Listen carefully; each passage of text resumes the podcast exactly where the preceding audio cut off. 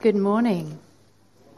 I have not started my Christmas shopping yet, but my Christmas tree has got out of the shed and it's now still in its box on the table tennis table. So we've started this afternoon's job. I wonder whether you have a favourite day in the Christmas season. In the last couple of um, years, my favourite day has been Boxing Day.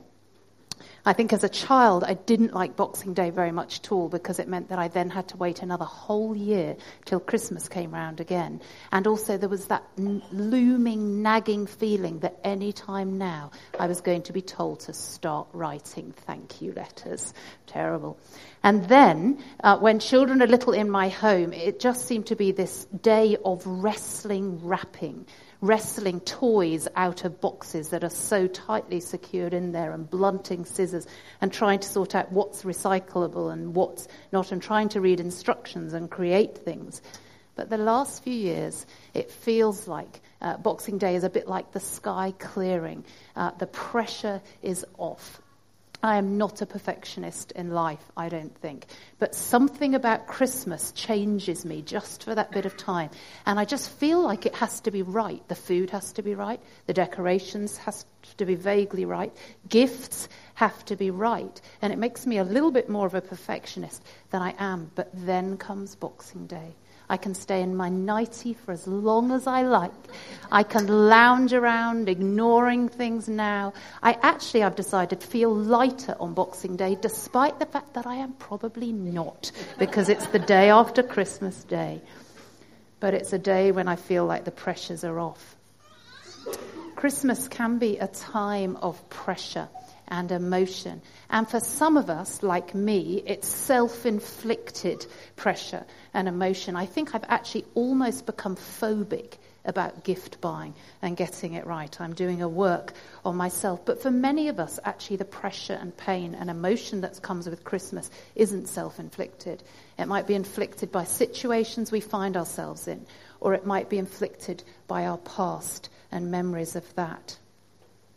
Yet, if we actually stop and think about it, and if we actually um, think about our topic for this whole um, month, Christmas really should be a wonderful time of the year.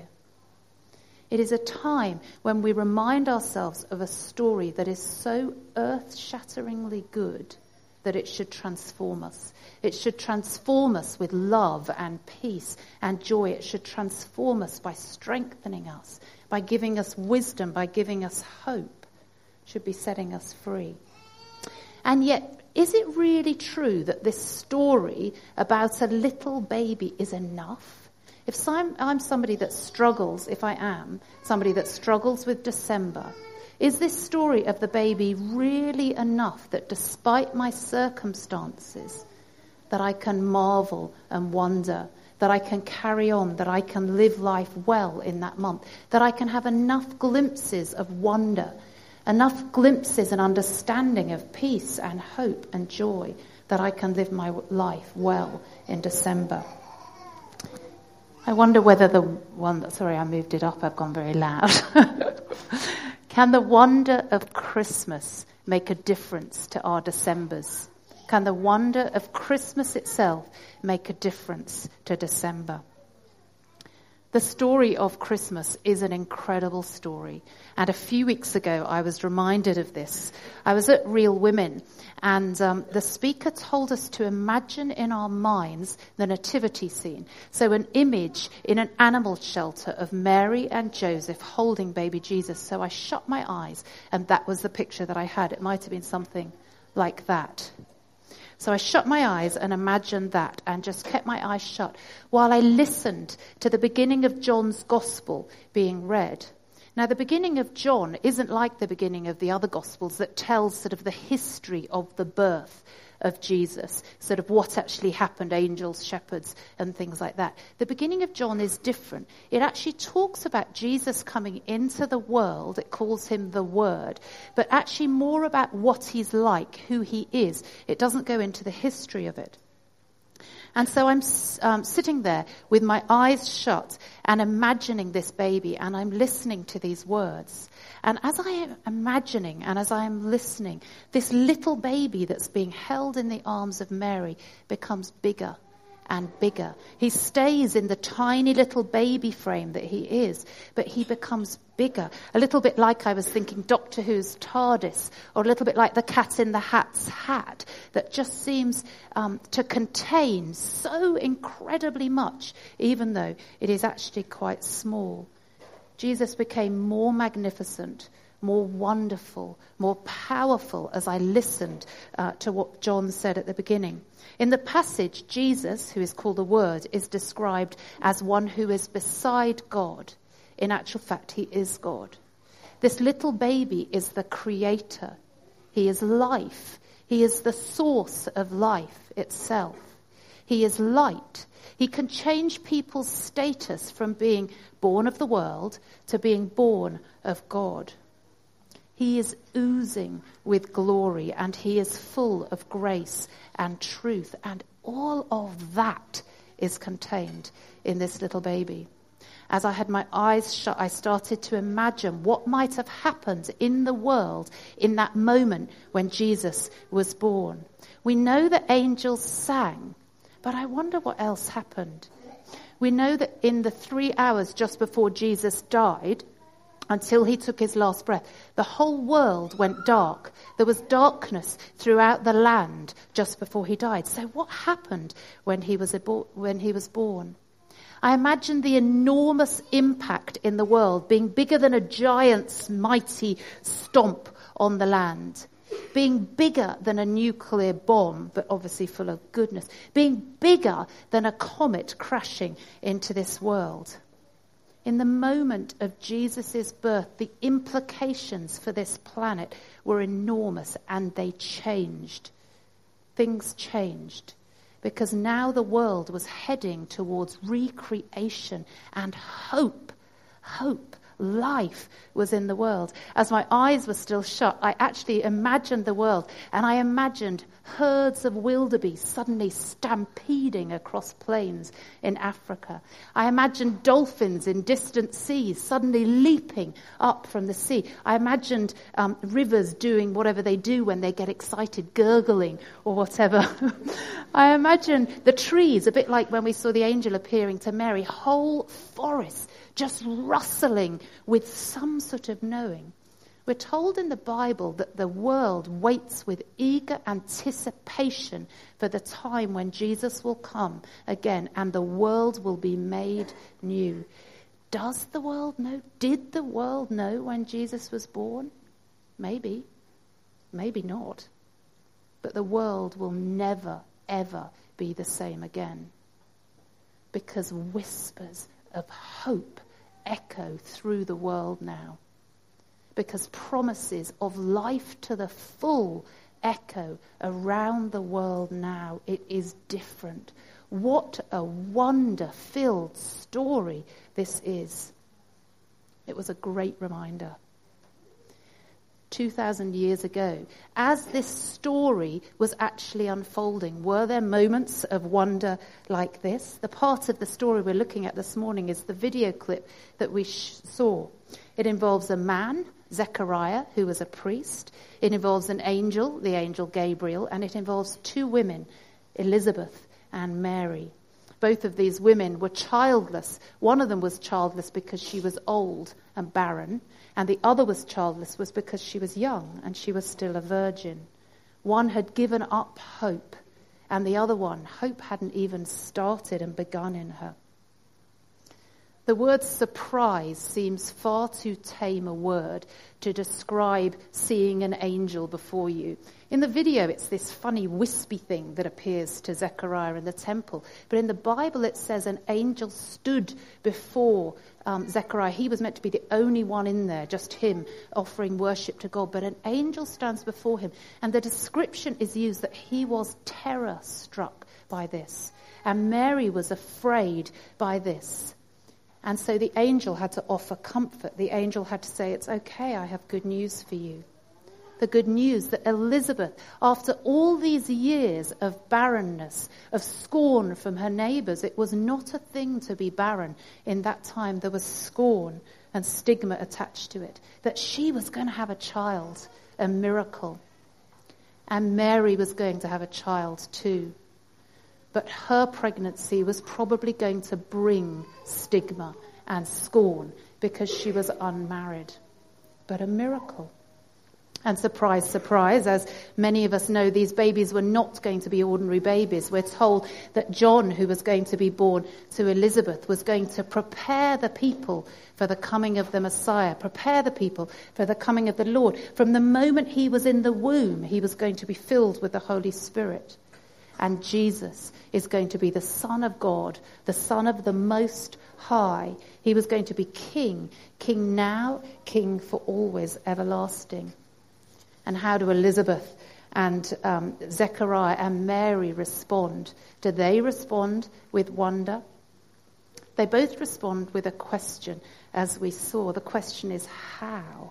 Zechariah's response is here. He was wearing a bit more garb at that moment, but his response was, How can I be sure of this? said Zechariah to the angel. I'm an old man. My wife's not as young as she used to be.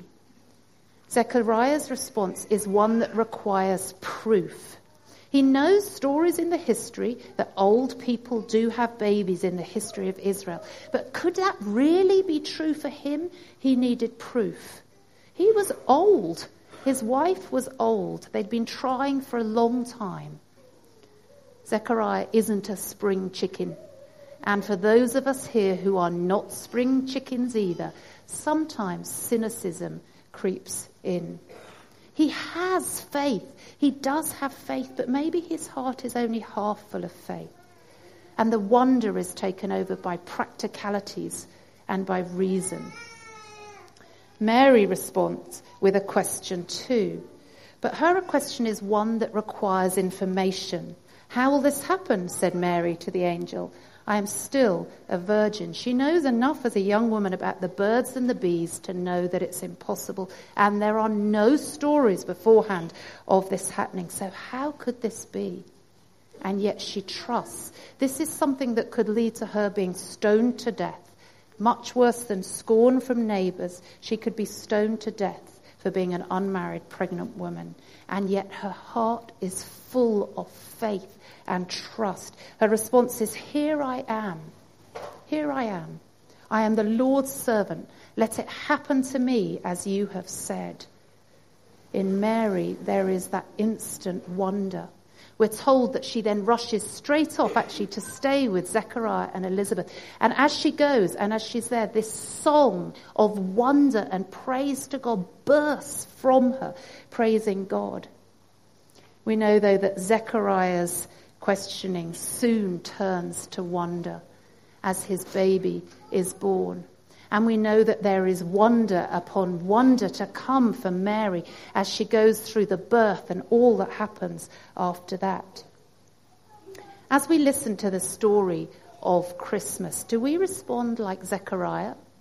Maybe with a bit of cynicism, maybe not cynicism, but maybe we're distracted by practicalities, by reason.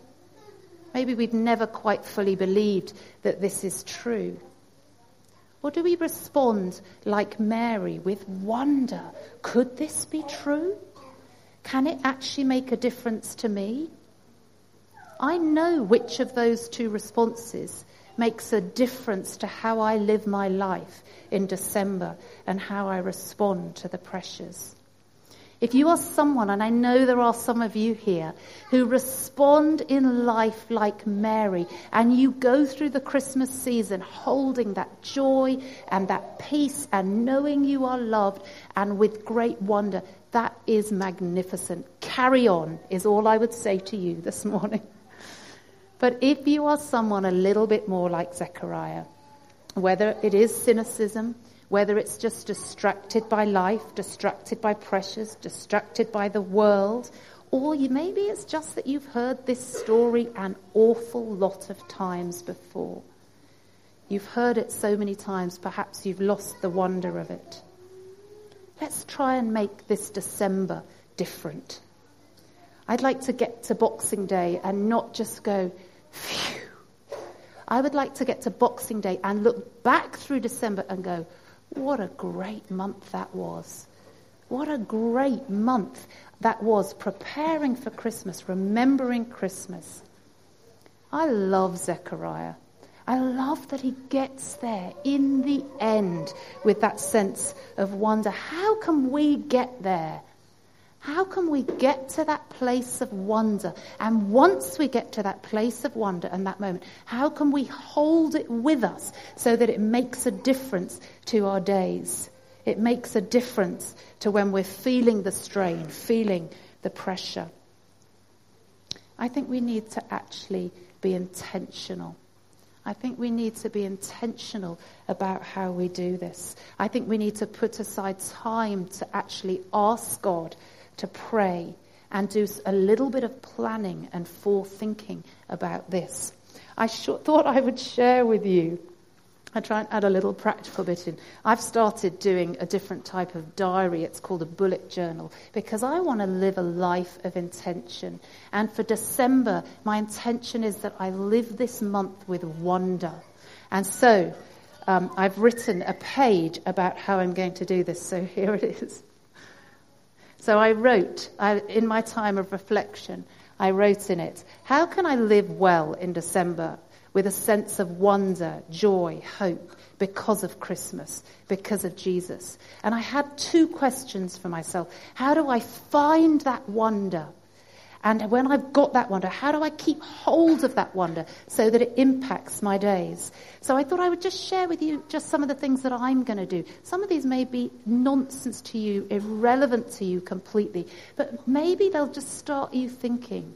Because I really hope that for us at NCR, December will be a month of wonder. So how do I find the wonder? I wasn't really thinking about my handwriting. Never mind. How do I find the wonder? I think it is so simple in some ways and so utterly profound and complicated in other ways. But pray and seek I think, the ways we find the wonder.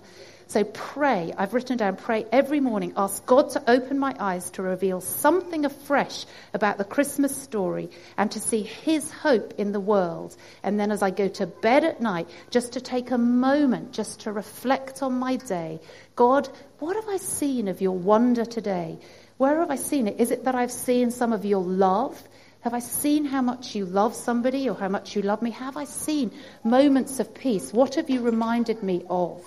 And I think we need to pray because part of getting the wonder is a, an act that is beyond ourselves. And it requires God to do an act within us. And so we pray.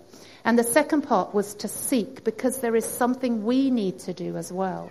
So I wrote down, take and create opportunities to be reminded of the story, of God's story in the world. So those were just the start. I haven't put the end of a bracket because I haven't finished yet. Um, Advent candles, coming to NCR to be reminded of um, this Christmas story or to other places, listening to carols. I've got a beautiful carol CD, cranking that up sometimes and singing along. There are many, many more things where I can be reminded of the Christmas story, reminded of all that God has done. So these were some of the couple of the things that I put down. How can we find that wonder? How can we put ourselves in a place where God can just remind us of his Christmas story?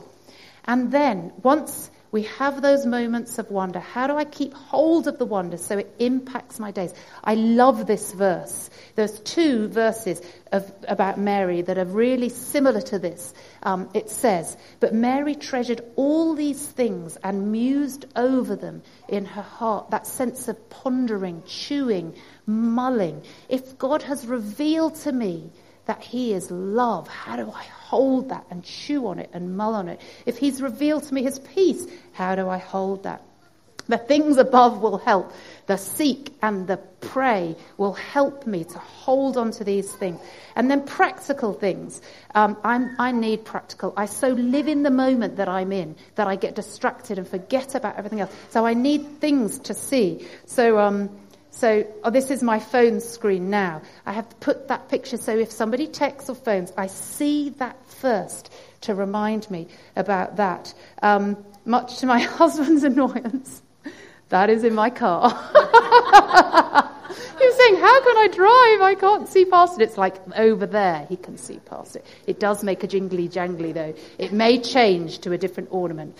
But I need something in my car. So when I'm driving to pick up my children, when I'm driving to drop them off, when I'm driving to do whatever it is, I can be reminding myself, what is it that I'm pondering on at the moment? What piece of your wonder can I remember? Is it joy, as written on my little angel? Is it something else? So that I go prepared to wherever I'm going. God, I'm going to hold on to your wonder as I go to this place in my diary, often in the things I do, I put little symbols um, that sort of that's what that's about. Is it about work or whatever? I'm going to put symbols in the next to the events that come up to remind myself they're not just about a Christmas party. They're about me taking the wonder of God into that moment. Plan things that bring joy, peace, hope, and bless others. There are spaces in my diary. December is not yet full. So I'm going to go through and actually plan things that remind me of wonder and hopefully bless others in the process. There will be things, no doubt, that I'll have to go, actually, I'm not going to do that. I'm going to take some of the pressure um, off myself for that and remind and pray before ends, before, um, before things. So whether they're events or just normal things in my diary, I wrote especially the giants. For me, this will be so ridiculous to many of you, but a giant for me in getting ready for Christmas is buying presents. I seriously am ridiculous about it. I, I put it off. I hate it with a passion. I hate shopping and I hate buying presents. Anyway, but I'm sort of myself. So I'm doing something different this year. And this is at the top of my Christmas list in my diary. I'm reminding myself of the point of it. I am going to love buying presents this year. I'm going to love it. because it's to bless other people, duh. It's not getting the perfect fit. It's, I'm going to pray for them and be thankful for them and attach bits of lavender or whatever's in my garden. And I'm going to encourage them with words too. And I'm going to do presents well this year, not get myself stressed by it. you can ask me about that on Boxing Day or Christmas Day, how that went. Okay because that's a giant for me. There may be a giant for you. How will you get yourself so that it isn't a giant for you coming up for Christmas? What will you do to address that? Um, so when I pray before these things, asking for guidance, His whisper, wisdom, generosity, whatever comes to mind, but also saying, God, what do you tell me that I need? What can you tell me that I actually need to pray about as I go to this party, as I go to this whatever event that is? Okay. The bands are going to come up in a moment. They're going to play in a moment. But my hope for us here, my prayer for each and every single one of us here, let me get out of your way, is that December is going to be a month of wonder for each and every one of you sitting here. Even if you have never been sure about the Christmas story before, you're not quite sure whether it's true or not, or whether you've believed it since you were young and you've been hearing about it ever since. It's going to take a little bit of effort on our part to prepare ourselves to pray and to seek. And it's going to take an action of God too within us. So I would encourage you to pray. Maybe you've never prayed before. Maybe you're not even sure that God is there, but can I encourage you to pray and ask Him, God, if you truly are there, can you give me a sense of wonder about Christmas? Can maybe you show me about His love or His peace or His joy? God, I'm going to open myself to you for the first time. If you want to speak to me and show me something, please do that. And wait and see. Maybe you've been praying for many years, but let's pray again that God reminds us something of this incredible story of Christmas, this incredible baby that is born at Christmas, that we can get a sense of that wonder, that we can hold that wonder in our hearts. So I would encourage you to pray. I'm going to pray in a moment for all of us. But I would also strongly encourage you to walk that way out of here via the prayer corner. There are five people over in that prayer corner so itching to pray with you. Just going over there and saying, please just pray for wonder for me this Christmas. And they will pray that for you. Maybe you have other things. Maybe your giants are far more real and scary and big than me buying presents. And you actually think, I'm going to go and get prayer for that. There are people in that corner who would love to pray for you. Please go to the prayer corner. Find those people with orange lanyards and ask them to pray for you. Because I believe it could make a profound difference to your December. I believe it could make a profound dis- difference to your entire life Go, please, and pray and pray yourself. All right. I'm going to finish by praying, and then these lovely people are going to sing. Let's pray. We thank you, God, that you are big and good and powerful. We thank you for the gift of Jesus. God, we're sorry that sometimes we um, forget how incredible that is. I ask, please, that you will give us all, every person in this room, a glimpse, a sense of how good this gift of Jesus is. That you will reveal this wonder to us and it will transform our Decembers. In Jesus' name, amen.